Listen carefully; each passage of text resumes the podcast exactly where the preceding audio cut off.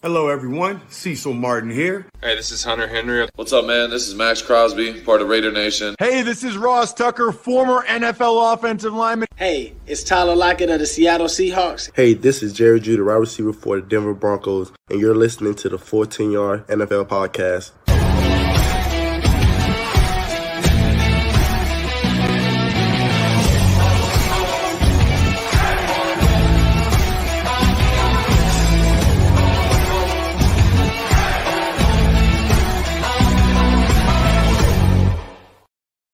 Yes, welcome in everybody. Week eight in the NFL season, near enough in the books. We've had a week off. It's been a bit busy at full 10 yards towers for one reason or another, but delighted to say we're back behind the mics tonight.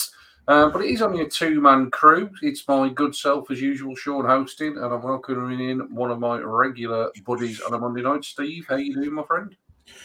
Yeah, good mate, good. We're like we're like uh, Buck and Aikman. We're like the Monday night duo for Monday night football. We're going to roll this one just together. But yeah, no, doing well. I um had a long drive home from Newcastle yesterday. Spent the weekend in Newcastle. Watched a wonderful four 0 win, which we won't discuss in the other the other football. Um, but was delayed driving home, so I had my other half giving me the updates on the Eagles score as we were driving home, and it was just wonderful to hear. Oh, they've scored! Oh, they've scored again! Oh, they've scored again! Um, but yeah, I'm sure we'll get to that. But yeah, a, a, wonderful weekend of sports all around. Yeah, it must be nice to support some good teams. I did text you this morning and said the pod was subject to not mentioning the football, and you lasted about 45 seconds, man. So, yeah, yeah, I should have known better, shouldn't I? But let's talk the odd shaped football um, and let's talk week eight in the NFL. Um, weird and wonderful week. I actually got to see some in person. I was down in London um, for the offering that was the Jags against the Denver Broncos. Ended up being a competitive affair. Um, it was actually quite an enjoyable watch for the neutral. Certainly wasn't the greatest advertisement for the game. Um, the first quarter, in particular, from Denver was pretty atrocious. It's got to be said. Russell Wilson picked off on his um, second drive. Should have been picked off on his first pass of the game. Penalties galore absolute penalties galore for the Denver Broncos in this one. It just felt as though the referees' flags were constantly down on the field. 12 total penalties assessed on the Broncos for 81 yards yesterday. Um, they couldn't get out of their own way. Two for 11 on third down. Um, and we talked about this about a month ago, didn't we, Steve? That this looked like a real tasty game. I think at the point that yeah. we described it, both teams were two and one we've kind of just expected the fact that Russell Wilson will eventually find the answer to whatever have been the problems in Denver and it will start to click and it will start to come together. The Jags were looking quite punchy, but this is seemingly now a bit of a pattern with them that they've been very much in games, games that they very much have had an opportunity to win. Um, you know, Travis, um, I'll, I'll tell you what, this this annoyed me at Wembley yesterday the announcer, Travis E T N. Oh my God, he was oh, really giving it some yesterday. Um, but he had a monster day, absolute monster day following the trade away of James Robinson. Um, he certainly very much the leader in that backfield now. 24 carries, 156 yards, and a deserved touchdown, which looked like it may well be the game winner with three minutes 54 left on the clock. Um, but to be fair, Russell Wilson actually played pretty well in the second half. Connected with a deep ball to KJ Hamler, ultimately ended up in a Latavius Murray two yard touchdown run. Um, like I said, not necessarily the greatest of games, certainly enjoyable. I personally enjoyed it being back at Wembley. It was the largest ever international crowd, 86,000 plus there yesterday. Wow. Um, I just think it's a really good stadium in terms of the accessibility, in terms of getting in and out, and obviously the fact you can get thirty thousand more people in there than you can at Tottenham is obviously a bonus. Um, great that it's been back, Steve. I think we've had a couple of years, haven't we, where we didn't have any games at all with COVID. Then they sort of brought it back and only done them at Tottenham. This is the first time yeah. it's been at Wembley now for three or four seasons. Been a been a success on the whole. The international series. Obviously, the Packers completed the set of all thirty-two teams coming over obvious questions will be asked now around how does this progress from here. Um, so, what's your thoughts in terms of the international stuff, and obviously a bit of a comment on the game yesterday, if you want, if you want to add anything to it. I think the obvious thing is it really is a shame that they've moved away from full time being at Wembley, just because thirty thousand people—that's a third of the of the capacity of the stadium—just can't go anymore. Um, and up, obviously, up until this season, now they've got a game in Germany. Um, there was no other games outside of, of North America, and so when you have a game at Wembley, it's not just all of the fans in England and Scotland and Wales that are going. There's people traveling from all over Europe to go to that because it's far cheaper to get to London and Heathrow than it is to fly across the pond to, to whichever city you're going to. So it's a shame that they are moving away. And, and, and I've been to one of the games a, a few years back when the Eagles came over. And um, yeah, I, I, really like the Wembley setup. The the whole sort of fan zone they put on with all of the sort of games you can go to, and like that's great because they've got all the space for it. They just they just take over a couple of the car parks, and you know they, they put on all the good stuff. And the, there's the the club shop they put up that must do an absolute fortune on the day of all the stuff they sell. I seem to remember getting an Eagles tattoo on my face. That's uh, but yeah, the, um, it's it's just a really good day, really good atmosphere. Like you say, Wembley's really good for I think that sort of game, that sort of environment. Um, and yeah, I think it's it's just really good. And I, I hope that they don't lose Wembley because as much as that Spurs Stadium is impressive, 30,000 people not being able to go. Like, I remember when the tickets went on sale, I, I, forgot that they got on sale, but then I was hearing of people being like 600,000th in the queue. And it's like, well, what's the point? What is the point? Like, you, are just not even going to get a shout at tickets at that point. So, yeah, it's, um, I think it's, it's, it's become very quickly something that's very, very difficult to get tickets for and even if you can, they're an absolute fortune. But yeah, good day. I'm sure. I'm sure it's a great day. And it, you know, for, like you said, it was for once it was a, it was a pretty decent game. I think the the last year when they came back over, the games were a bit shocking on paper. Um, and you know, and like you said, when we when we mentioned this one previously, these both of these teams looked okay, but then since then they both been on losing streaks, and they actually went into the game two and five, both of them. You know how how how the hell they both were two and five, uh, God only knows. But um, like you say, frustrations on both sides of the ball. Um, Russell Wilson, for all of the rubbish that he's been spouting over the last two weeks, the one thing that always reminds you of how good a quarterback is Russell Wilson is how good his deep ball is. He's got such a good arm for a for a long, deep looping ball for a goal route, and hit KJ Hamler on that one, and and you know that was a um, it just reminds you of how good he can be. Uh, not much of which can be said for the guy on the opposite side of the field because I feel like uh, you know Doug Pederson must be slamming his head against the wall watching um, Trevor Lawrence play some weeks because it's it's so strange how a guy can be so hyped from the college game, and it felt like Trevor Lawrence was in college for about twenty years because he just never seemed to want to uh, declare for the draft, but he was so good from such a young age that he was dominant for like three seasons at Clemson. He finally comes in. Obviously, he goes to the Jags, and you've got the whole Urban Meyer situation. So a lot of people would say, well, you know, give him that year because that's an absolute you know dumpster fire to come into. So a lot of people are sort of considering this is rookie season, but even by rookie season standards, this is still bad. He's missing obvious plays. He's overthrowing receivers. He's, he's turning the ball over. Now, obviously, you can give a certain amount of that to a rookie and to a team like Jacksonville, who new head coach again, you know, young receivers, um, you know, bringing a lot of people in on on on free agency and in the draft, so a lot of people to have to try and gel. But you know, there's guys around the league that have been picked, you know, that were far less accomplished coming out of college that are doing far better than than Trevor Lawrence is. So you know, it does make you think. It does make you wonder if if Jacksonville go on another season where they finish sort of you know three and 14, 4 and thirteen, that sort of range you know, do they give? Obviously, I don't think that can be blamed on on Doug Pederson. At his first season, he's trying to you know get the cogs turning. Do you know how long do you give Trevor Lawrence before? And I'm, I'm certainly not saying they need to start thinking about trading him, but how long do you give him before you start thinking like, wow, like this is just not working? Something is fundamentally wrong here. Does he just need a change of scenery? And we've seen it with quarterbacks recently that have been drafted by one team and have just moved on. You know, guys like Carson Wentz and Jared Goff and Baker Mayfield, who were, were came into the league supposedly the next big thing, just didn't work. Change of scenery, and and their careers have sort of dwindled a little bit. And and if Trevor Lawrence is not careful, I think he could go down that route. I really do. Yeah, I think it is time to start asking a few questions. Like you say, I think he's been given enough rope now, like you say, in terms of the circumstances. But you know, he's he's sort of his, his stat line for yesterday tells you all you need to know, doesn't it? 18 of 31, just 133 yards. Um, you know, two interceptions thrown in there as well. Um, seven balls completed to the running backs. You know, the wide receiver call, which on paper is not too bad. Christian Kirk, Marvin Jones, Zay Jones. Um, you know, they only combined for, for what, what, we're looking at here, six six catches, and, and Marvin Jones without a catch on the day. Um, yeah. You know, just not just not good enough. They need they do need to start pushing the ball down the field. Um, but yeah, like you say, signs signs potentially, like I say, that um, that Russell Wilson, you know, back from his injury this week, Um, you could tell the game meant a lot to him the way he celebrated the game winner. Uh, let's see if the Broncos kick on from here. Let's then start to go through some of the games that then followed that in the traditional early Sunday window. Um, always throws me when they put the clocks back an hour because it's really strange and kicking off at five o'clock. We were coming out of Wembley thinking, oh, I've got plenty of time to get across to somewhere to watch Red Zone. And then obviously you get there and you already missed the first quarter of most of these. Yeah. Um, so let's whiz through a few of them. Washington 17, Indianapolis 16. Um, again, this one come right down to the end, didn't it? Taylor Heinicke dialing up a deep ball and Terry McLaurin snagging one down at the goal line, um, which obviously then led to the go ahead game winner as time pretty much expired. Um, obviously, the Colts had a few ticks left, but we're never going to be able to do anything with it.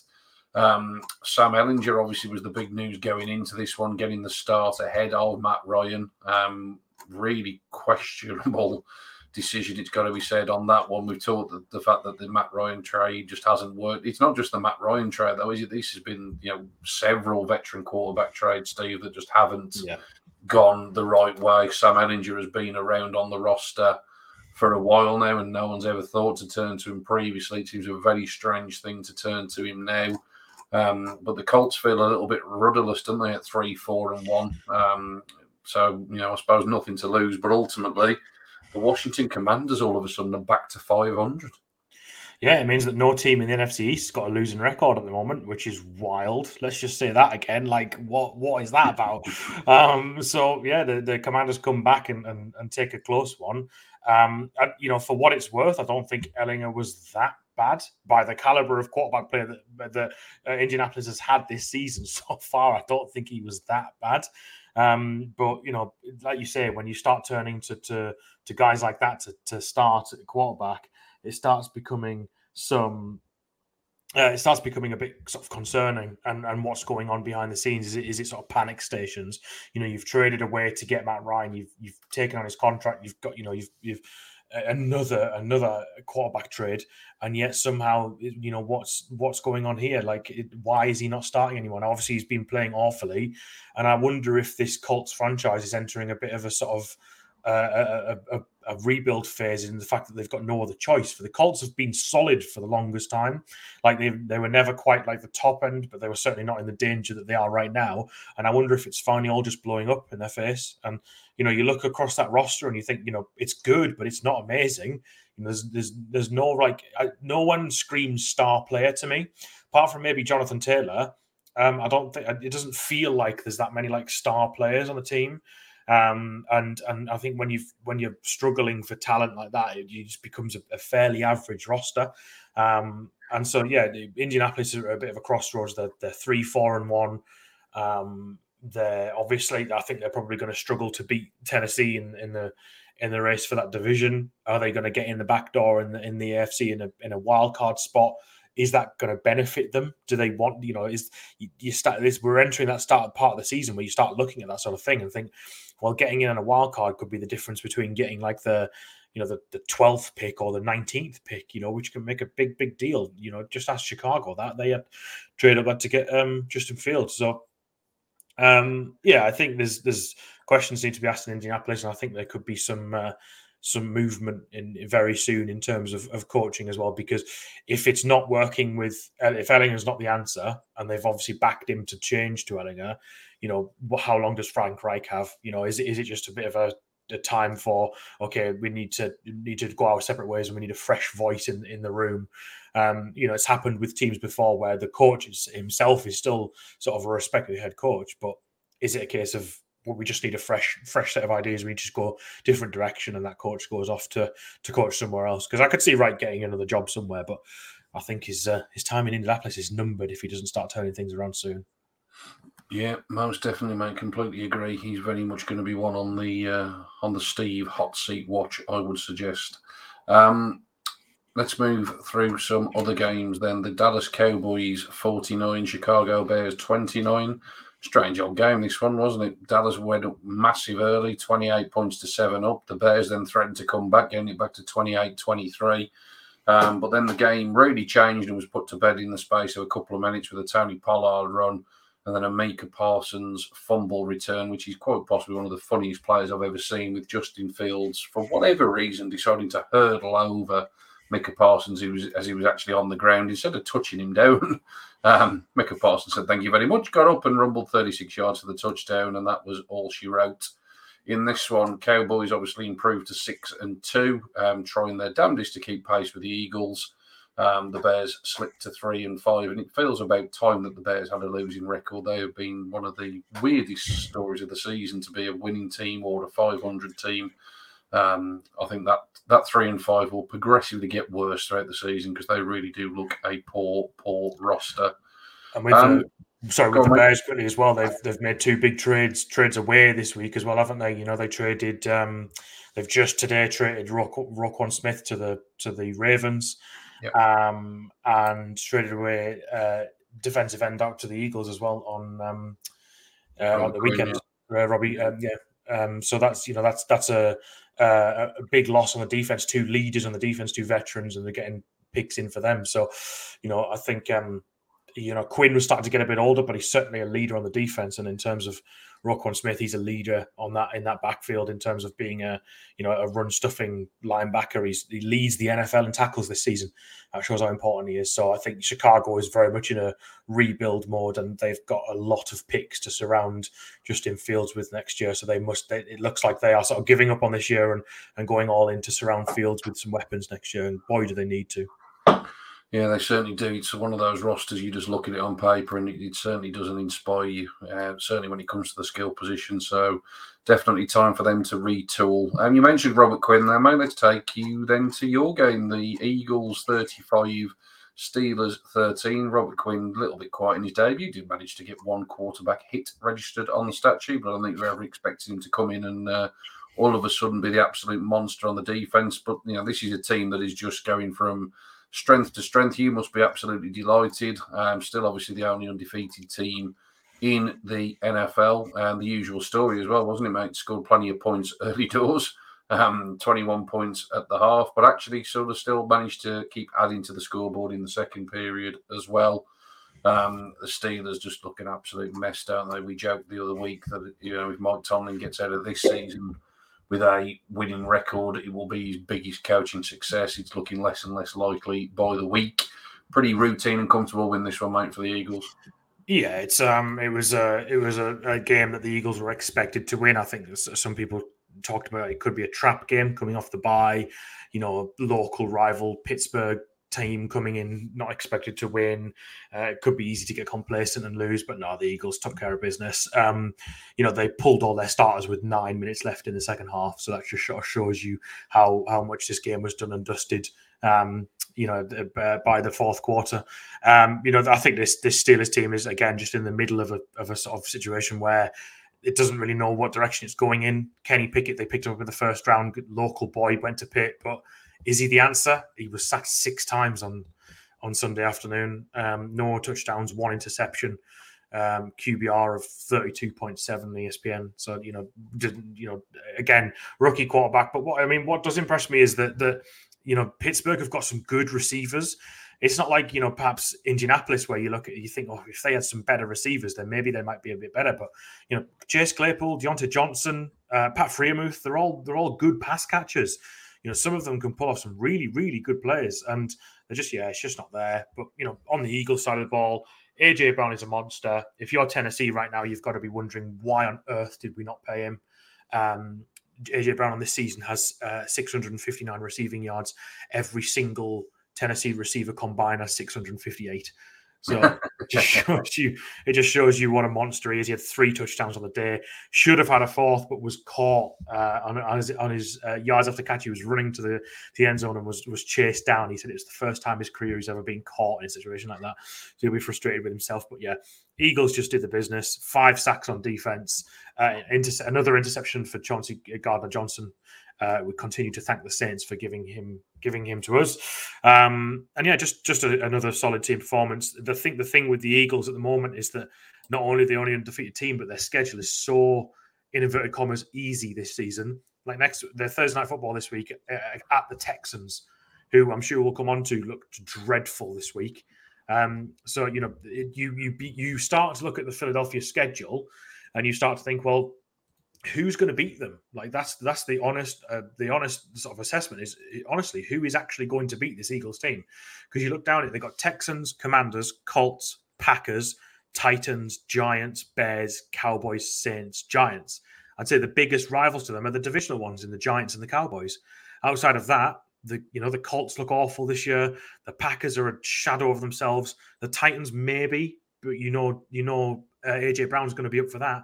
So yeah, I, I don't think they'll go undefeated because no team ever goes undefeated. It's too hard to do. Um, but I could definitely see this Eagles team only dropping one or two. Yeah, there's definitely definitely a chance, like you say, when you look at that schedule, um, it certainly feels doable. Um, but like you say, we'll see how it all shakes out. You mentioned a couple of teams there, man, so I might as well go to that game next, and that is the Titans taking care of business against the Texans. Um, obviously, Ryan Tannehill out of this one with an illness. Um, so step forward. I was going to say Malik Willis, but step forward Derrick Henry because the Titans just got back to what the Titans are, aren't they? They handed yeah. the ball off 32 times to Derrick Henry. He responded to the tune of 219 yards and two touchdowns. Simple game sometimes, isn't it? Football. Malik Willis, six of 10 for 55 yards and an interception. Um, you know, so th- this was just all about Derrick Henry and look, like I say, completely uncomplicated game plan um, and a very, very um, Derrick Henry like performance. He's run over the Texans more than once in his career, continue to do so again. Davis Mills, I was quite impressed with him in his rookie season, but he's certainly taken a step backwards, it would seem, in his um, secondary campaign. Um, you know, again in this one, 17 of 29, just 152 yards, another interception to add on to what has been a pretty poor season so far. Um, and again, this Texans team, yes, they've got loads of of picks coming up. They've obviously got plenty of picks in terms of the you know the trade they made with the Browns in terms of getting Deshaun Watson off the books, and I know they've got some some others. Um, but again, it just feels like another team in rebuild. But it, they just feel like a team constantly in rebuild over the last three or four years, don't they? The Texans, mate. So um, I don't know really what to make of Tennessee. Five and two seems to me to be a bit of a flattering five and two. I don't think they're really particularly scaring anybody. Um, but the Texans certainly in, in play for the number one overall pick, you would suggest. Yeah, I think the Texans are a, a, a, weird team. They, you know, they, they looked in some of the early games of the season. They looked close. They looked like they were being competitive, and I think the old last season has sort of come back to, to haunt them. And you know, you got to look at this game and you think, okay, Tennessee's rolling into town. Um, you know that uh, Ryan Tannehill's not playing. You know that he's not even getting on the flight because he's ill and he's not he's not going to be active for the game. So you're expecting Malik Willis, a rookie quarterback. He's not going to have had many first team reps outside of this week. So you know that they're not going to throw the ball very much. And oh look, who do they have in the backfield? Derrick Henry. What the one man that they're going to run run to, even if they did have Ryan Tannehill. So what would you prepare for with this game? You're probably prepared to defend the rush. You'd probably prepare to, you know, stuff the box, make them try and find the outside, make them try and find the edge, and and, and play up. And they just didn't. They just did not do it. And you know, him rushing for. I know he's a monster in himself, and sometimes he just breaks tackles and he's difficult to bring down. But 219 yards, average of 6.8 per carry, two touchdowns. Like, you know, what what were you doing all week? What were you scheming up all week that allowed that to happen? You know, you think if if you if you go into that game and you get beaten in the air, you say, okay, fair enough, rookie quarterback, we didn't expect that to happen. You know, if he's if he's good at beating in the air, sometimes players have to have good games. Fine. But if you get beaten on the ground, he's like, well, what else were you expecting? What else were you expecting from this game? So yeah, th- this this Texans team is a strange one. Um, it, may, it does make you wonder how long they're going to take to recover from the whole Deshaun Watson trade and and that awful, awful um, post game route that they had uh, a couple of seasons back that seems to still come back to haunt them. So yeah, I think this Texans team are definitely a lock in to be in the top three come uh, come April next year. Yeah, most definitely. Um, and team that'll also want to start very quickly forgetting this season is the Las Vegas Raiders. They laid a goose egg this week, 24 0 to the New Orleans Saints. Um, Alvin Kamara had himself a day on the ground and through the air, three touchdowns combined and over 850 scrimmage yards.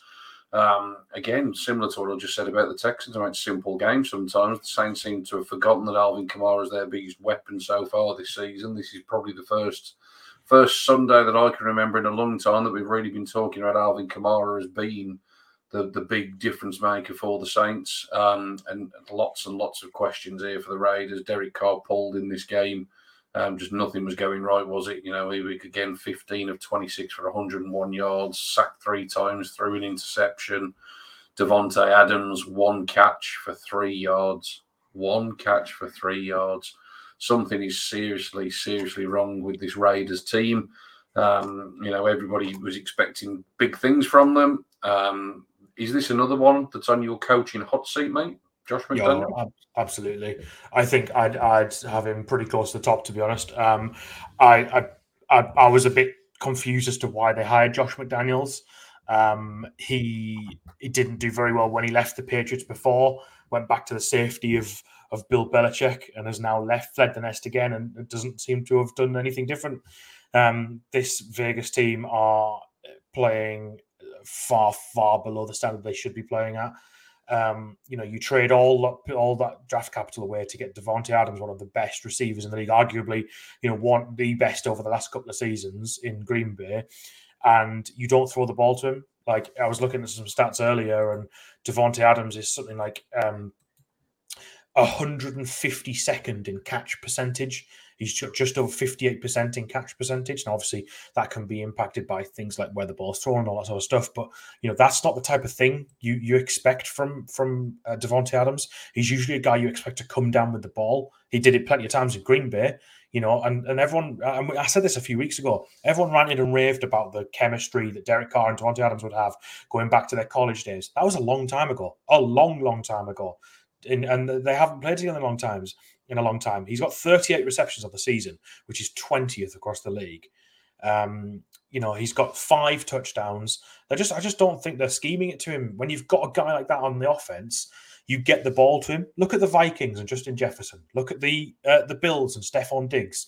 You know, look at the Eagles and AJ Brown. You get the ball to these guys because they can make plays and that's what they're not doing right now. Um, and yeah, I just it's just not working in Las Vegas. I don't know what the answer is. I actually cannot remember the last time a team scored zero points. I can't remember the last time I saw it. Plenty of times a team get like three or six, they'll get a concessionary field goal, but I can't remember last time a team called, scored zero points. That's really, really embarrassing. And did I also see a stat yesterday that the the first time they crossed the 50 yard line was in the fourth quarter, I believe which is yeah. that's shocking. That's absolutely shocking. Could you imagine being a, a, Raiders fan and watching that? The first time you get out of your own half is in the fourth quarter. Absolutely yeah, well, dreadful. It was the fourth quarter. I believe it was actually the last drive of the game, and they did get down to the New Orleans six. Um, and they could have, I suppose, kicked that consolation field goal to get the goose egg off the board. They actually went for it on a fourth down and was incomplete. Um, but yeah, I mean, obviously, wouldn't have changed fundamentally the game or the result, would it? So yeah, certainly questions to be asked there. And as, as silly as it sounds, a huge win for the Saints because this has become one of the most bonkers divisions. It's become bonkers because Tampa Bay fell on Thursday night football 22 27 to the Baltimore Ravens. Won't talk about it too much as it was obviously now a full four or five days ago. Um, but obviously significant in as much as it's the first time in his career that Tom Brady has lost three games in a row. Um, we said we wouldn't talk too much about the off-field stuff, but obviously it came out over the course of the weekend, hasn't it? That the divorce has now been officially sort of signed off, or whatever the, the sort of correct terminology used for that process, and it's obviously having a massive impact in terms of, of what's happening on the field. In terms of the Ravens, they move ominously to five and three, particularly with that trade for Roquan Smith, as you mentioned earlier. That's just really improved that defense a little bit more. But it drops the Bucks now, mate, to three and five. The Saints are at three and five, and it brings us on to quite possibly the wildest game of the weekend. Myself and Dave from the full 10 yards, we were both at Wembley yesterday and we went to a pub afterwards. Um, they got red zone on and they had quite possibly the most weird Atlanta Falcons fan who it can only be said was losing his mind watching the fourth quarter of this game because it was just absolutely bonkers. The lead flipped and flopped. The Falcons went ahead um, with 2.14 left to play. Um, and myself and Dave looked at each other and said, "This will be remembered now as the PJ Walker game," because we just we just sort of had this anticipation that something was going to happen. He was going to go up the field, and you know it was going to be um, all good stuff. Unfortunately for the Panthers, what ended up happening was that they ended up turning the ball over on downs. The, the Falcons get it back, but they only add on a field goal, which gave the Panthers 36 seconds left on the clock. And Patrick Mahomes has described this, mate, now as the best throw in the NFL this season. And for those of you that have been with the full 10 yards for a while now, you'll know I actually got quite invested into the XFL, which is where PJ Walker really made his, his sort of name for a period He did. of time. He did. He was the MVP of the short-lived XFL. Um, but he un- he unleashed an absolute beauty of a 62-yarder to DJ Moore, who looks at all of a sudden a different player, looks revitalised. Um, so what we you assumed was to put the Panthers ahead, but DJ Moore in his celebration removes his helmet, knocks the kick back 15 yards, to which Eddy Piñeiro then pulls left. It goes to overtime. The Panthers had an opportunity to win it with a Piñeiro field goal, which was again missed. And ultimately, mate, the Falcons do get the job done and move to four and four with a Younghoe Koo field goal. But what a crazy, crazy, crazy game. 37 34.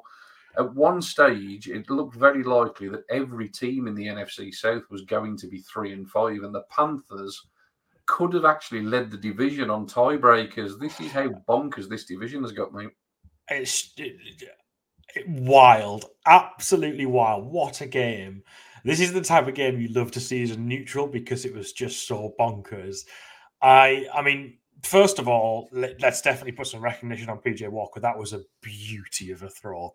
Like, if you haven't seen it, just go watch it now. The PJ Walker fourth quarter throw to DJ Moore is an absolute beauty and a hell of a catch too. Let's you know, let's not forget that from DJ Moore. He still had a lot to do, and he did it. Um, yeah, when I remember the the the red zone guy, the sorry, the the the live commentary of the game on red zone, they went absolutely wild when he caught it. Yeah, what hell of a throw! Um, and you think, okay, it's it's it's um it's thirty four all. The Panthers are going to ice this. They're going to make the kick and they're going to win it. And the Falcons will be kicking themselves that they haven't put this to bed. And then he misses the the the extra point. I mean, I don't think uh, you know taking your helmet off in the end zone should that be a 15 yard penalty when the game's over and it's you're celebrating like that needs to be reviewed because that's also 15 yards like offensive holding gets you less than 15 yards yeah that's a bit silly but still never never you know nevertheless you should be making your kicks. That's why some of these kickers get paid a lot of money. That's why Justin Tucker is is you know is, is paid a lot of money because he doesn't miss. And yeah you should be and not only did he miss one he then misses the second, the, the the field goal opportunity in overtime, and you just knew it. And my brother's a Carolina fan, and he said to me as soon as that happened, he just texted me and said, "Carolina gonna Carolina," and that's exactly what they did. And they must be absolutely kicking themselves because they had a chance to be three and five and leading the NFC South. But hey, I mean, the Falcons are four and four and lead the NFC South, and a lot of people would have had them there or thereabouts for the you know contention for the first round, first overall pick next year, and they're putting things together. Kyle Pitts is finally seems to be rolling in the offense.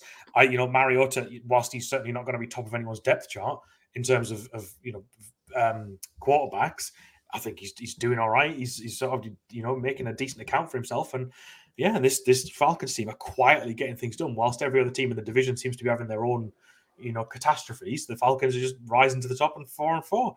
Could we see Atlanta hosting a playoff game in in January? Good lord.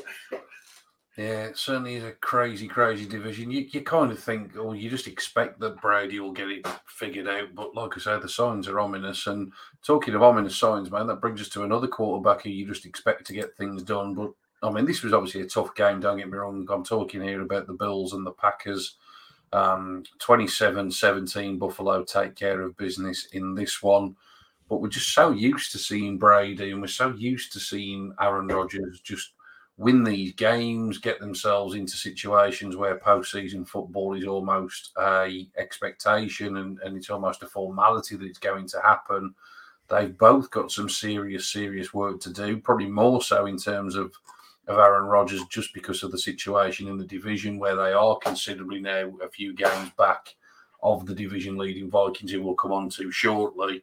Um, but, you know, Buffalo continue to roll, mate, 27 17, like I say. Um, but you know, talk me through these two quarterbacks, man, because you put you pointed this out earlier. It almost does feel as though this is very much the changing of the guard now, doesn't it?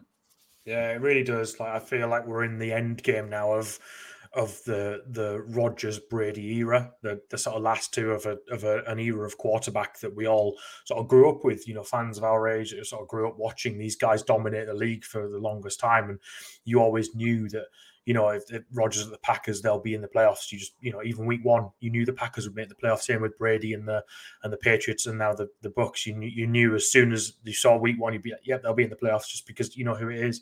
But this season, things just aren't clicking. Things are not going right. I think with Brady, you can see that it's finally, finally getting to him.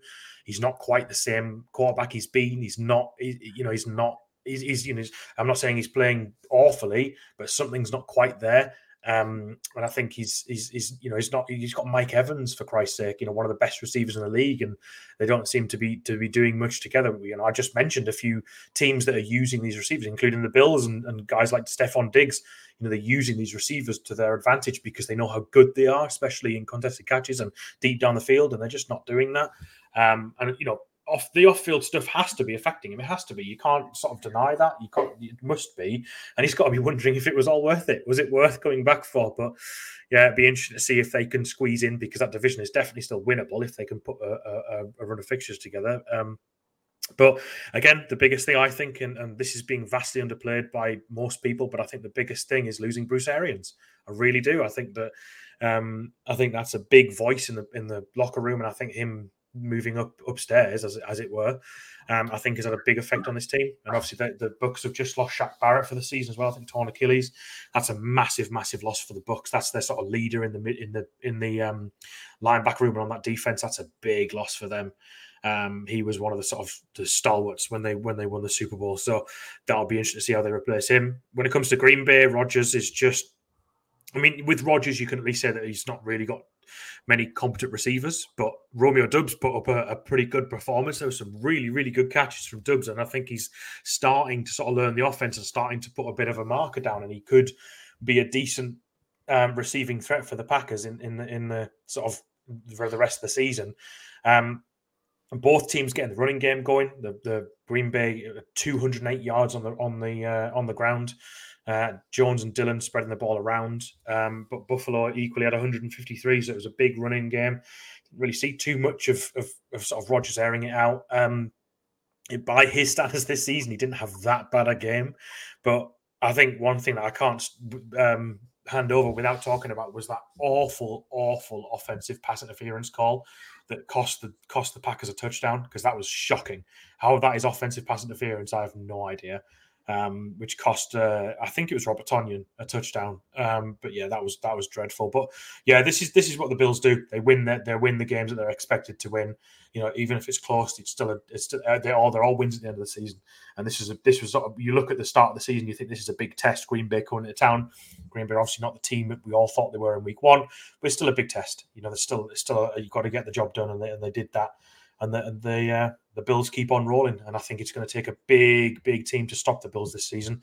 They've had their loss. You know, they've they're, they're six and one at the moment, three and zero oh at home, and it wouldn't surprise me if they go undefeated at home this year as well. Yeah, most definitely, mate. It's um, probably nothing to be too concerned about, but the Bills did almost allow the Packers back in. You know, the fourth quarter was particularly poor. You know, two interceptions thrown from Josh Allen in the fourth quarter when they were just trying to put the game to bed. And like I say, yeah. Green Bay did sort of threaten to to try and mount a little bit of a comeback, but you know, I think the game was pretty much uh, out of out of reach by that stage. Um, so yeah, we'll see if either of the two veterans can turn it around. Um, I've said we'd come on to the Minnesota Vikings. We'll go there next, 34-26 over the Arizona Cardinals. Um, the Vikings seem to have pretty much a standard MO when it comes to games as well, don't they? They seem to jump out into a lead, then let the opposition get back into it, and then they seem to find game winning scores um, when things really matter. That was another similar sort of pattern that, that emerged in this one. It's a little bit of a worrying trend that they do need to obviously find a way to, to get away from. Um, but the Vikings, like I say, all of a sudden, very quietly, I think, moved to, to six and one. You know, not many people are still talking about them, considering they've now got the second best record in the NFL. Um, we know that Kirk Cousins, when he's out of prime time, in particular, can can sort of get the job done. Dalvin Cook's going about his business and sort of having himself a very tidy season. You've already mentioned Justin Jefferson, mate, um, in terms of the role that he plays in that offense. Um, Adam Thielen's always going to be a very good complementary number two wide receiver, also. Um, so they are looking like a real threat here, aren't they? And like I say, they're now three games clear of the Packers. They've obviously, um, you know, got momentum on their side. Do you see the Vikings as, as you know pretty comfortable now to take that NFC North? Yeah, I think that that something would have to go seriously wrong for the rest of the season for them to give up that uh, that uh, NFC North title. Um, you know, Green Bay don't look like they can pull a win out from anywhere. Um, and you wouldn't, you would. I mean, the, the Bears are trading away all of their star players. They're not going to mount a comeback anytime soon. And the Lions are, are strangely enough one of the worst teams in the NFL right now. Even though I thought they'd be a lot better than they are, they're just not.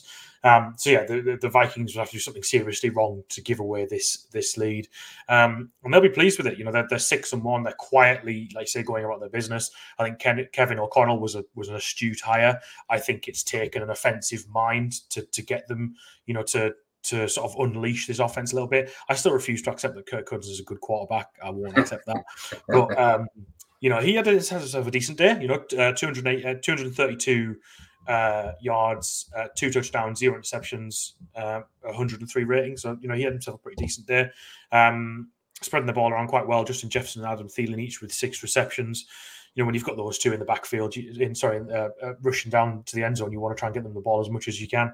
And Dalvin Cook obviously putting up the yards on the on the ground. They're, they're a good polished team right now. I'd, but the problem is, is that like you said, in on those prime time, uh, you know, uh, whole nations watching games, Kirk Cousin, you know, melts, and they need to find a way around that. I don't know if it's a pressure thing. I don't know if he just he just can't play under the lights. It just all gets to him. I don't know what it is, but they need to find a way around that because they could they could have a season where they go like I don't know fourteen and three for example. They host a, a team in the playoffs. You know, one of these teams that sneaks in. Like for example, let's say the Cowboys because the Eagles win the division. Um, in the NFC East, let's say the, the Vikings host the Cowboys, the Cowboys roll into town and he gets demolished by Micah Parsons and co, and they and they lose in the first round of the playoffs. And then what was it all for? And it just it just it's that ever old question of, of, of the, the, Kirk Cousins index of he's the worst type of quarterback to have because he's not going to win you a Super Bowl, but he's also not going to get you a first round pick. So sorry, sorry, first overall pick. He's like right dead dead in the middle, and it's just, it's the worst issue to have because you just never know if it's worth rolling the dice again. But no, certainly props where it's due. The the Vikings are having a, a quietly a very very good season. The Cardinals, in the meantime, um, are leaving so much to be desired they've got to be wondering if that Kyler Murray contract was worth it. You know, what have they got to do to to start improving? I think um, another one on my on certainly on my coaching hot seat this week is Cliff Kingsbury. I think Cliff Kingsbury's been on the hot seat for about a year and a half. Um, they this this team is too is there's too many talented players around this this team, including DeAndre Hopkins, who had himself a hell of a game, 12 receptions, 159 yards um, from 13 targets. He only dropped one catch, uh, one touchdown average of 13 and a half. Um, and and they just there's there's too many good players in this team for them not to be at least in the conversation at three and five. Um, you know, they're certainly not out of that division, but the way that some of the other teams are playing, um, if they don't sort something out soon, um, I think if they get to a point where they're eliminated, I think they'll pull the trigger on him because there are there are certainly, I think, coaches that could do better with this crop of players. And um, and Kyler had another erratic game as well: three touchdowns, two interceptions, four sacks, um, QBR of forty five point six. So you know it, it, they're just so hit and miss. The Cardinals, you never know which team's going to show up.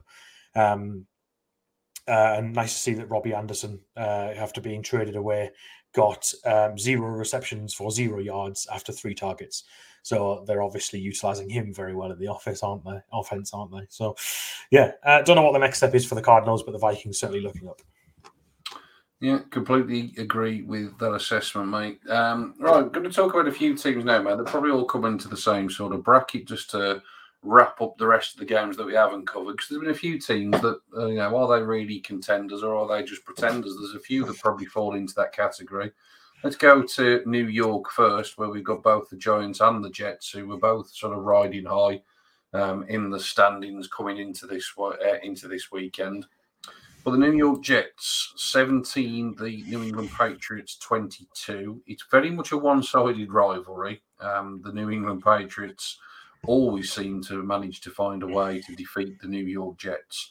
Um, but the reality is, this New York Jets team, I think, have gotten worse since Zach Wilson has actually come back into the lineup. And is it admirable that they want to keep rolling with him? Quite possibly, in terms of his development, in terms of the long term future of the franchise. But accept the fact that you're sitting there with a in going into this game a five and two record. This is a big divisional game. You take this one, all of a sudden, you get yourself three games clear of the Patriots with a big tiebreaker.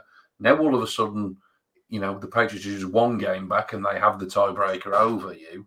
Um, and Zach Wilson, I mean, some of the interceptions he threw yesterday, the last one in particular, was just absolutely awful, mate. And are, are we at the stage where the the Jets have actually got to consider benching him because actually that's going to be the best thing for this offense? Elijah Moore seems to be completely disillusioned with things since Zach Wilson has come back into the lineup. That's you know that's your second round wide receiver that seems you know like he just wants out of there completely.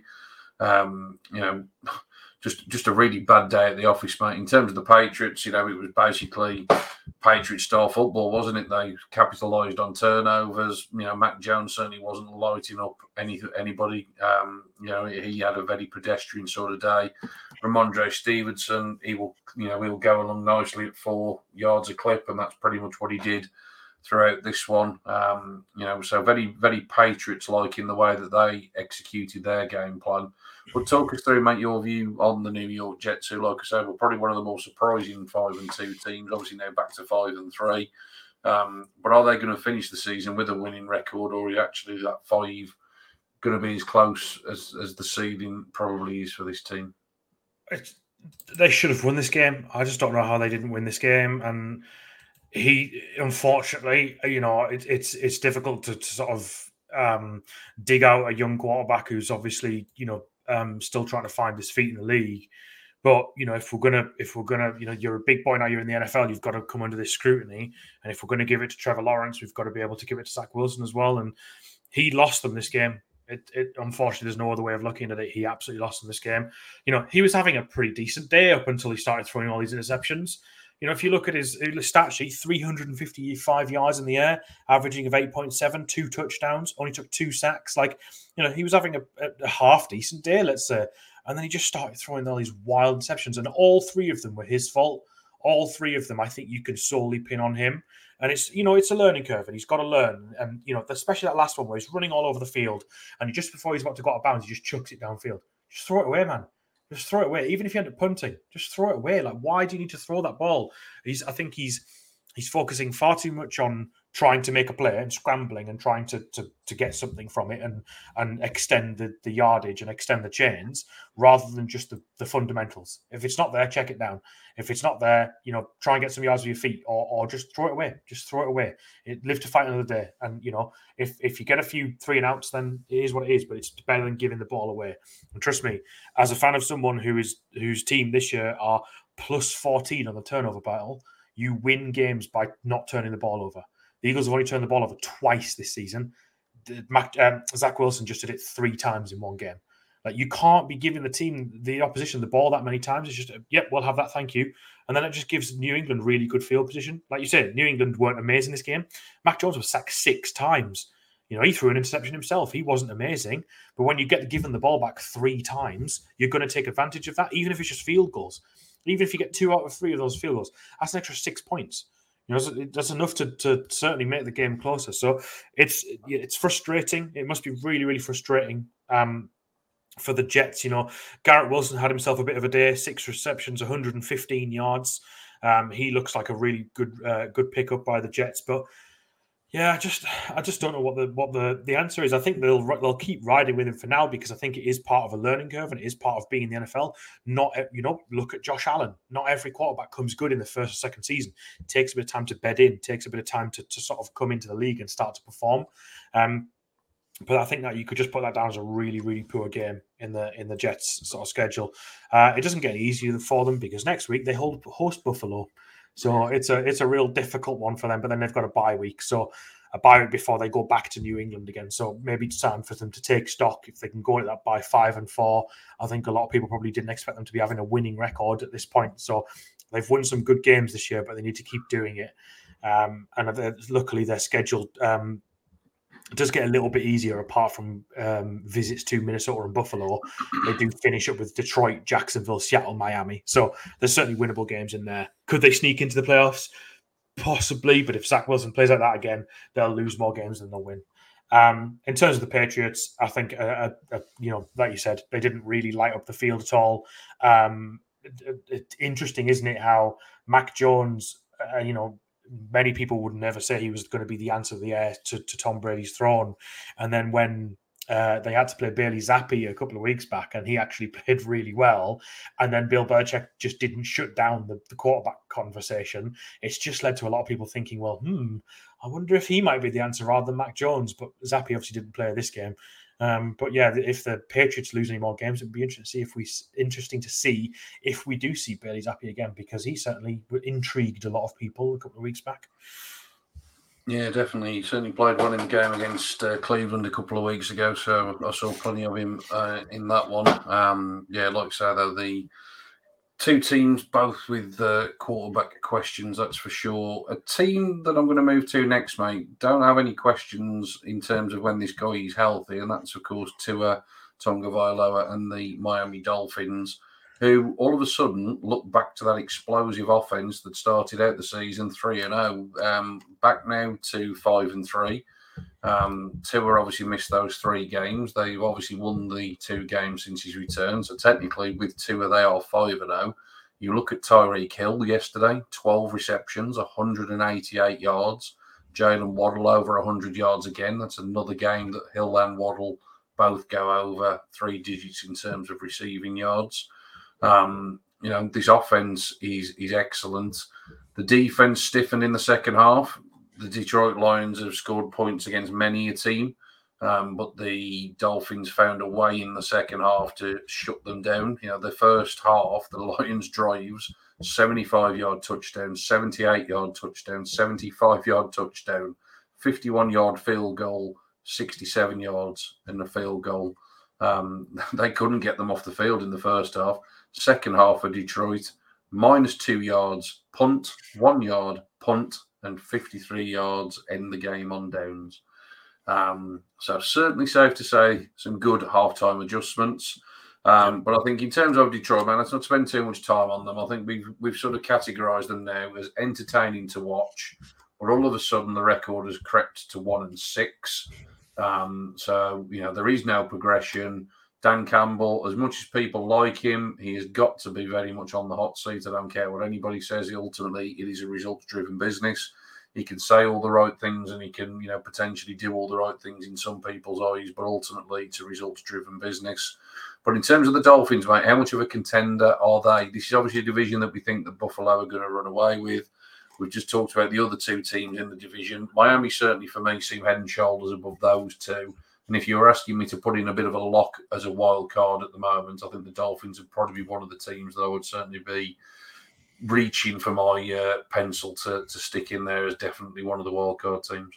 Yeah, absolutely. I think this the AFC quietly for all the talk in the off season that the AFC was going to be the dominant division and it was sorry conference and it was going to be the one where all these teams are going to have winning records.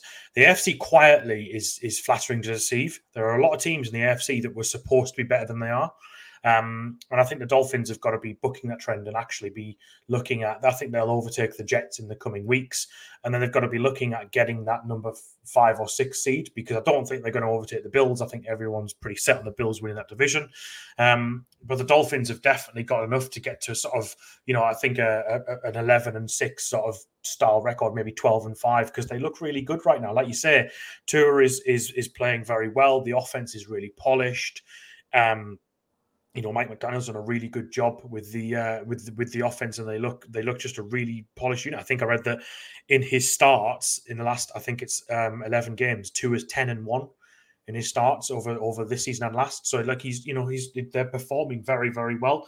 Um, their defense perhaps needs to needs to be uh, adjusted, but like you say, halftime adjustments they they shut that that uh, Detroit offense down. Um, and yeah, like you said, like I said with the Bills, you just you, the good teams just win games. They just find ways to win games, and that's exactly what Miami does.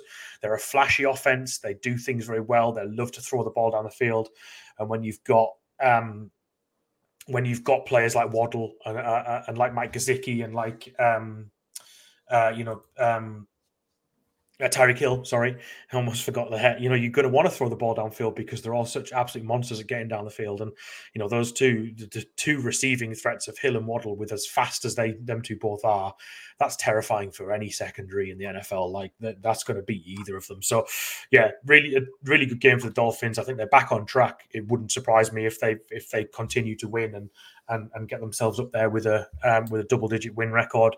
As for Detroit, defense is not good enough. Jared Goff is not the problem, but he's also not the answer. And yes, uh, Dan Campbell has to be on the hot seat as much as he as much as he says some snappy things. Um, unfortunately, this team should be better than they are, um, and it wouldn't surprise me if they move on at the end of the season. Yeah, let's move on then to the other New York team. And, and to be honest, let, us include both of these teams in the conversation because bizarrely, I'm sure everybody saw the graphic that made the rounds at the back end of last week that the only game on Sunday to feature two teams with a winning record was the Seattle Seahawks against the New York Giants. Um, just as everybody expected, as the meme um, rightly suggested. Um, the Seahawks win this one a shade cozily, 27 points to 13. Um, question really on both of these sides. Are the Giants as well, are they as good as a six and two record would suggest? Um, you know, I think you talked particularly about the fact that so much of this game goes through Saquon Barkley. Um, and the Seattle defense found a way to really limit him yesterday, and you can see what then the output was from the rest of this side. Um, but the Seattle Seahawks, is this becoming a little bit more than just a Cinderella story? And actually, in a division that they were expected to probably be in the basement of, they obviously now lead the division. We'll come on to another team in the division to end the roundup, who I think we both agree will probably end up getting over the line eventually.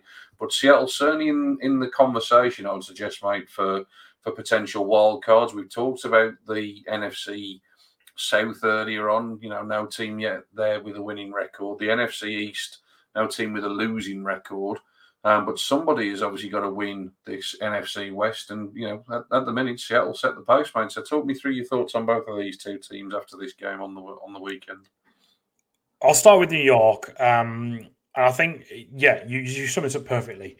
You find a way to stop the run and to stop mainly Saquon Barkley, and that just shows you how limited this team is in terms of its roster.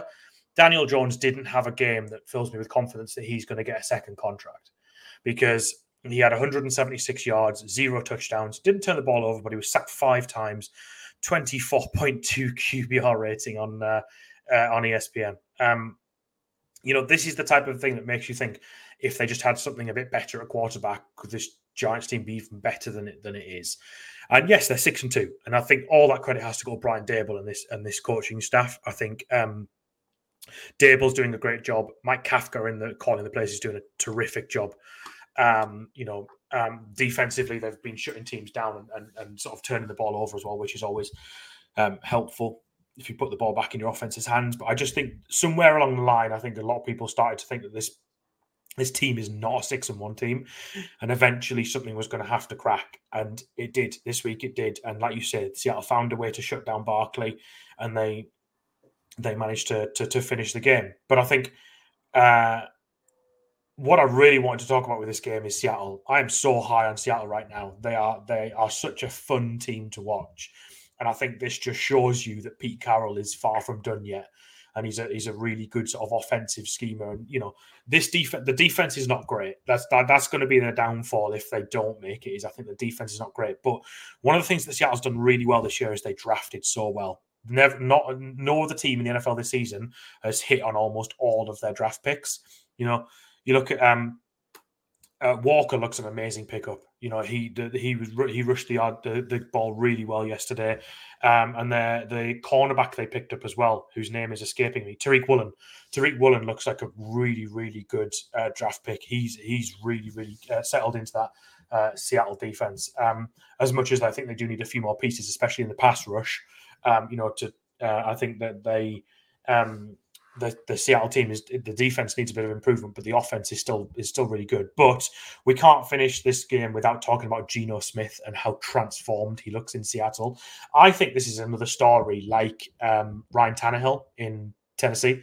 I think a change of scenery, a new offensive mind, some new a new playbook, some new receivers, and he, he's lighting it up. He's throwing the ball so well He's not really he's not really throwing errant throws. He's throwing it exactly where it needs to be. They should have won by more. The the the um the catch that Tyler Lockett dropped because it hit his face guard on his helmet. Um, and he dropped the catch because he, he took his eye off the ball. That was a perfectly thrown ball. Geno Smith is playing like we've never seen him play before. And I even saw someone yesterday saying that Seattle needs to lock him down for a contract now. And I'm thinking to myself, yeah, like you're prepared to gamble at Seattle, you could probably get him for three years for, for something minuscule compared to what other quarterbacks are going for because he's playing really, really well. And Tyler Lockett tweeted something after the game yesterday. It's funny how good a team can be when no one cares who gets the credit. And I was like, oh, oh, that's a dig at a certain ex quarterback that used to have. Um, but yeah, this this Seattle team's so fun to watch. Um, I think I really do think they're they're, they're going to go far this year. They're five and three. Um, at the moment, they you know if they can get through games by scoring enough points, because I don't think their defense is going to win them games. Um, I think they're going to be they're going to be interesting to watch out for at the uh, at the come January in the playoff spots. But obviously, the problem is is that there's also some NFC teams that have got some really really good rec- uh, records. So. Um, interesting to see, but yeah, really high on the Seattle Seahawks at the moment, and really high on Geno Smith. Long may it continue. Yeah, long may continue indeed. It's a really strange one, isn't it, Geno Smith? He's only actually started five games in the previous six years um, yeah. leading up to this season. So, like you say, nobody was expecting it. I think most people assumed that Drew Lock would get the start as part of that uh, Russell Wilson trade, with obviously Drew Lock having the age on his side in terms of, you know, one to develop potentially. Um, but now Geno Smith absolutely um, one of the real good news stories of the NFL this year. And I suppose that leads us nicely, mate, to the final game of the week, which is probably the good news story of the week. And that is the performance of Christian McCaffrey, um, who looked every bit the Christian McCaffrey that we all know and love, doing everything in this game on the ground, through the air, even had the audacity to throw a touchdown pass as well. Um, I I have never understood the amount of hate that Jimmy Garoppolo gets because I look at the stat line and you could have taken the name away. And if you'd have said to me 21 of 25, 230 yards, two touchdowns, that to me seems pretty much like a Jimmy G type game. Um, he does it year in and year out. I was I was convinced that when Trey Lance went down that the 49ers would end up with a better record because of it at the end of the season. Um, I think the the brass there will be delighted that they have hung on to Jimmy G. Um, and like you say, this trade for McCaffrey, a few eyebrows raised because of the price that was paid. Um, you know, aging in terms of for the for the running back position. You know, certainly not old by any stretch of the imagination, but we know it's a short shelf life for players that play in that position. Obviously, he's had lots and lots of injury problems in recent years. Um, but this is exactly the type of thing that he's capable of. And all of a sudden, like I say, it's took him what all of two weeks to really settle in and become the focal point of the offense. Really, really exciting to see what the 49ers can do. I think the alarm bells were raised in LA on opening night of the season, but they certainly have been ringing ever since. You know, another week has gone by where Matthew Stafford, you know, completing again less than 60% of his passes outside of throwing to Cooper Kupp. It's just not working out. And obviously, Cooper Kupp, keep your eye on that one in terms of an injury that he picked up um, late in the game where the game was dead and buried. You, you know, you really start questioning why on earth would you even risk your premier wide receiver, premier offensive weapon um, hopefully, it looks like a bullet has been dodged, um, but they have said it's an ankle sprain. These things have a tendency to creep into being more than a you know sort of a one game issue. They often drag into a few weeks. So massive issues, I think, for the Rams. But let's concentrate, mate, predominantly on the 49ers. And like I said, that performance from McCaffrey, because it certainly brought a smile to my face. And I know you mentioned it before we hit the record button, mate, how good it was to see him back doing what he does best. Yeah, absolutely. I think this McCaffrey trade has transformed the San Francisco offense. The offense was already pretty good before, but like this is a true answer on the ground and and and in the air. Like he's a he's a proven pass catcher as well as a as well as a as a rusher. Um, and he this just highlighted how good he is and how much when you put him in the offense of a um, of a Kyle Shanahan mind, who's someone who's really good at scheming up offensive players, it just shows you how effective he can be. And this this San Francisco team is going to be fun for the rest of the season, and it's going to be really interesting to see um, if they can go all the way. Because at the moment, injuries have plagued them, especially on defense. Um, if they can get to the end and get everyone healthy, you know, God forbid if they can keep everyone healthy. And it's ironic, isn't it, how one of the most injury plagued running backs of the last couple of years has gone to the most injury plagued team of the last couple of years. Um, so hopefully they can all stay healthy because if they can, I think this team is to be feared by anyone in the NFC. Um, the defense is excellent. You know, they've guys like Fred Warner, um, Charvarius Ward, Jimmy Ward, Nick Bosa. Bosa had a great game. Um, you know, it's it. Those are enough to, to scare any offense, and, and they really did scare Los Angeles. I think San Francisco probably my favorite to take that division now um, if they can start putting a run together. And like you say, Jimmy G is just quietly gets it done. Like you say, he's not the, he's not the he's not the most exciting quarterback out there, but 21 of 25, 235 yards and two touchdowns. You can't complain at that. Obviously, Christian McCaffrey threw the other touchdown, so you just can't complain at that. Meanwhile, Los Angeles um, if alarm bells weren't ringing beforehand, they need to be ringing right about now. Um, I don't know what's happening with Matt, Matt, Stafford. I wonder if his decline is coming far earlier than the LA Rams thought it would do. You know, you look at guys like Drew Brees and um, and Philip Rivers and people like that. As they got to a certain age, their arms started to fall off. You know, they started to lose a bit of the of the arm strength and just getting the ball out and that sort of stuff. And it, it just looks like that's happening for Stafford already. Um, and I just don't think anyone really predicted that to happen so quickly. And obviously, there was talk in the offseason of him having elbow issues. Um, and it looks like it's happening already. Like you say, outside of Cooper Kupp, he's having, he's starting to have a little bit of of chemistry with Allen Robinson, but you know, not as much as they've they would have hoped with the amount they paid for him. And I wonder if this Rams sort of um, policy of trading away future capital to get big names in is finally coming home to roost because you can't continue to trade away all of your draft picks for all these big names, pay everyone, and never get any young talent through the door that's able to replace them. Um, and I wonder if this is finally coming on to roost. And this Los Angeles team um, look a bit lost right now, um, and I don't know what the what the future sort of holds for them in terms of where do they go from here. Their schedule, obviously, with it being a first place schedule, is not going to be easy. Um, um, they actually go to Tampa uh, in a in a matchup of two teams that are flattering to deceive in the NFC this season. Arizona, New Orleans, Kansas City, Seattle, Las Vegas, Green Bay, Denver, Chargers, and then Seattle. That is not an easy schedule. You look at those games, and I'd say only sort of Las Vegas and, maybe Denver are games where you think, okay, well, you know, these teams are not playing very well. You should probably beat them. But I just wouldn't I wouldn't say that they're a lock for any of those games. So yeah, it's going to be a really difficult finish for Los Angeles. Um, and I, I, you know, questions will be raised whether or not they can even make the playoffs this year. Um, but uh, yeah, certainly San Francisco is, is, what to end on because I love what the I love what McCaffrey did in his first game, um, and it just shows you that put a good sort of dual threat back in with a guy like Kyle Shanahan, he will definitely make things happen. Yeah, really, really good to see and exciting as terms of where it will head to. One game left on the schedule, of course, for week eight, Monday night football. Cincinnati travel to Cleveland. Oh, could get messy. Could get messy. we'll leave it at that. It could be, uh, yeah, could be, could be messy. Um, so yeah, that's the game that rounds off the week, and then we go all again in week number nine. I haven't even looked at the fixtures yet, mate. I've been that busy with things. What we got? What we got on the schedule in week nine? Let's have a let's have a quick look to see what delights we have in store. We start the week with Thursday night football, as you've already mentioned, mate. Um, with the Eagles, um, you'd expect them to obviously take care of business quite comfortably against the Texans.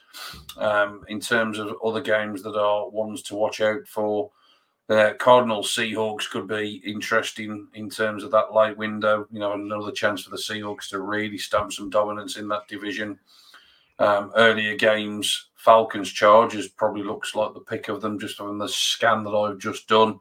Um, quite a few teams it would seem on the bye next week from what I can make out there because probably about six teams, I think, on the bye next week. So yeah. it'll be a shorter pod probably next week. We seem to have gone quite long this week, but I think only two teams on the bye. so it always works out that way, doesn't it, mate? Always yeah. works out that way. I think, oh, well, we'll whiz through this one and we end up here an hour and 10 minutes later. But it's been good fun. It's been good conversation. Um, like I say, week eight in the books pretty much.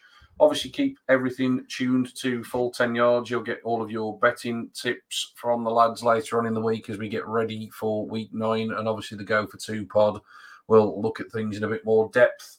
Obviously, plenty of teams in terms of network channels. So make sure you're following your own teams as part of the full 10 yards network if you're fortunate enough to have one signed up for this season. And obviously, if you're a team or a fan of a team that doesn't have a channel and you're interested in creating some content, let us know. We'd love to get you on board. Um, so yeah, all things full 10 yards at full 10 yards on Twitter.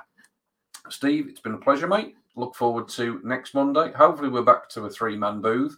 Uh, we will see how things progress. Um, but yeah, like I say, between us, we will cobble a team together, that's for sure, to bring you a week nine review after taking week eight off. So apologies to regular listeners if you uh, missed us last week.